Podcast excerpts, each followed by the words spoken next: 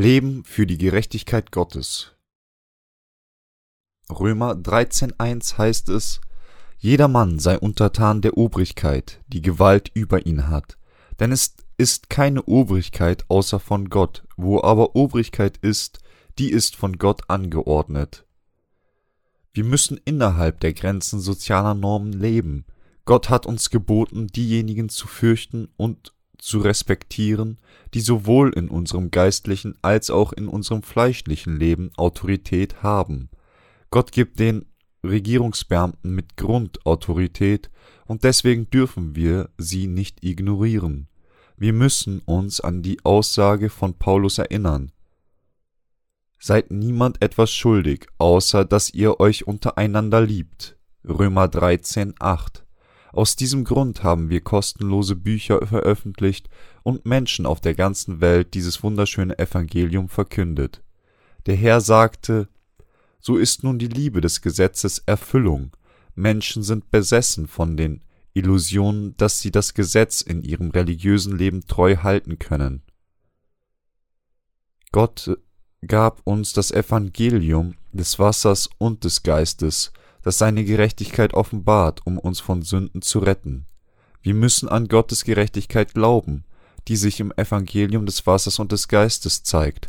Wenn wir dieses wunderschöne Evangelium verbreiten, das unser Herr uns gegeben hat, garantiert es wirklich anderen Leben, denn es rettet Menschen von all ihren Sünden.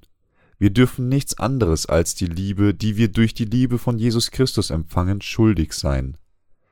Es ist Zeit für uns aufzuwachen. Vers 11 sagt, und das tut, weil ihr die Zeit erkennt, nämlich dass die Sünde da ist, aufzustehen vom Schlaf, denn unser Heil ist jetzt näher als zu der Zeit, da wir gläubig wurden.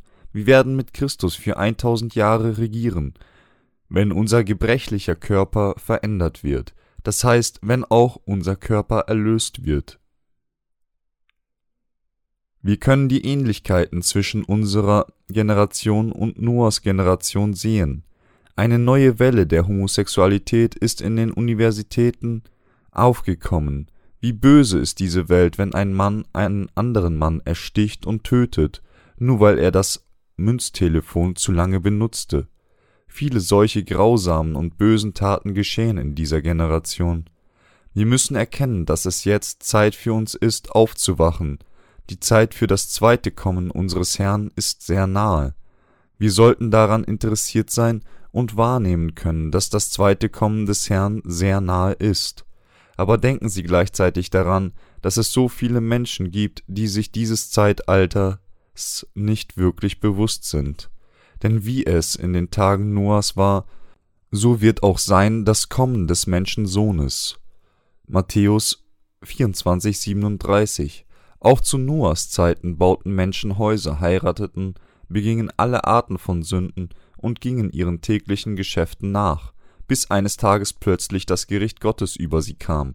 Niemand außer Noah erwartete den starken Regen und die Flut, die alle außer we den wenigen auslöschten. Die Zuflucht in seiner Arche fanden, diejenigen, die umkamen, trafen ohne Ahnung davon zu haben auf das vernichtende Gericht Gottes, während sie aßen und tranken.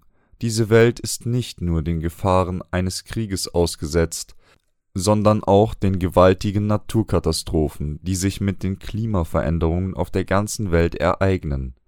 Es gibt auch eine ernsthafte Gefahr in dem, was wir essen, und wir können nicht mehr unsere eigenen Mahlzeiten genießen, ohne uns darüber Sorgen machen zu müssen. Deshalb müssen wir in dieser Zeit klug leben und uns daran erinnern, dass die Rettung unseres Körpers viel näher als zu Beginn unseres Glaubens ist. Haben sie sich mit Christus Rettung gekleidet?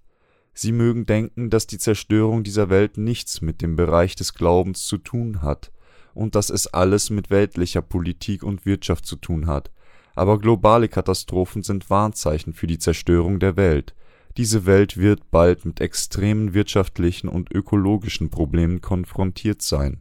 Die Bibel sagt uns, dass das zweite Kommen des Herrn näher rückt, und seid niemand etwas schuldig, außer dass ihr euch untereinander liebt, indem wir in Liebe helfen, beschützen, führen und zusammenarbeiten, und wir müssen erkennen, dass unsere Hoffnungen näher sind als zu Beginn unseres Glaubens.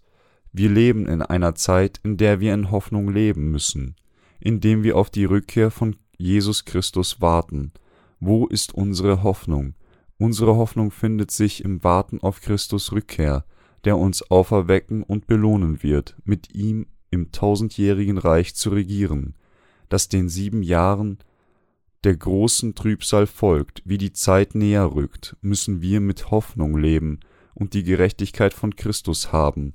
Wir müssen fester und fester im Evangelium des Wassers und des Geistes stehen und dem mit unserem ganzen Herzen dienen. Wir müssen unseren Dienst erweitern, um das Evangelium mit jeder Seele auf der ganzen Welt zu teilen. Wir dürfen niemanden etwas schuldig sein, außer dass wir uns untereinander lieben. Ich weiß, dass es viele Naturkatastrophen wie Erdbeben und Vulkane geben wird. Viele Filme werden heutzutage mit dem Thema der globalen Zerstörung gedreht. Ich denke, das liegt daran, dass sich die Welt möglicherweise so entwickeln wird, wie es sich die Hollywood-Autoren vorgestellt haben. Und dies ist der Beweis dafür, dass Menschen die bevorstehende Zerstörung der Welt unbewusst spüren. Deshalb sollten wir uns nicht mit den Werken des Fleisches befassen, sondern mit den Werken des Geistes.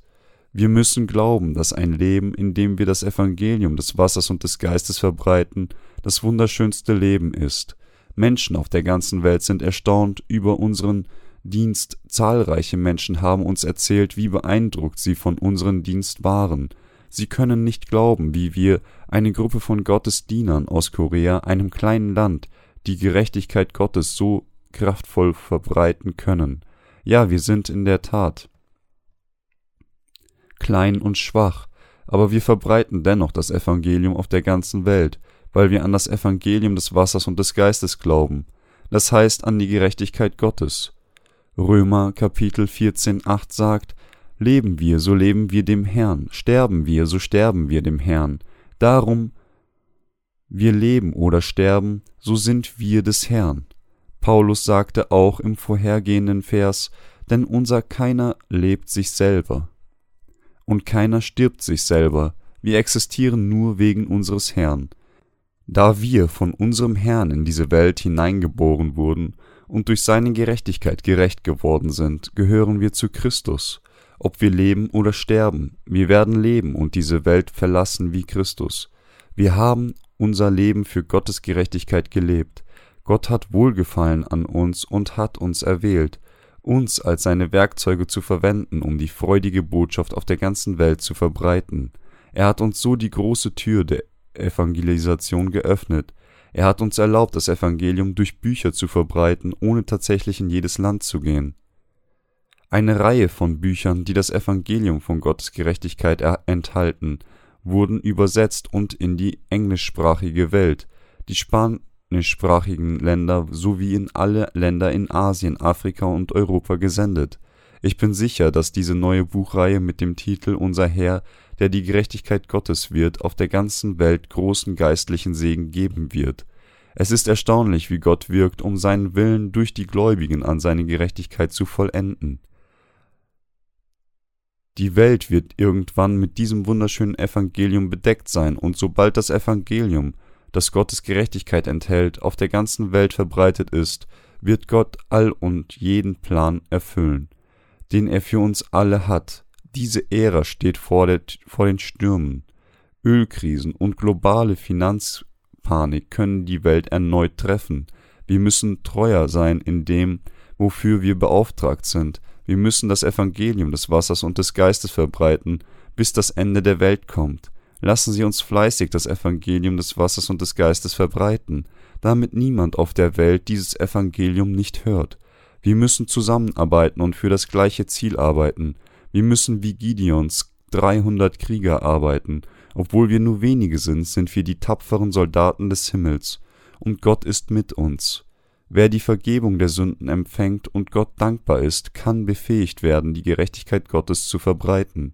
Wir werden siegreich durch Glauben sein, weil wir Gottes Gerechtigkeit haben. Diejenigen, die an diese Gerechtigkeit glauben, verfolgen immer die Werke des Geistes und setzen ihre Ziele auf geistliche Werke. Ich bete, dass Gottes Gerechtigkeit auf ihnen sein wird.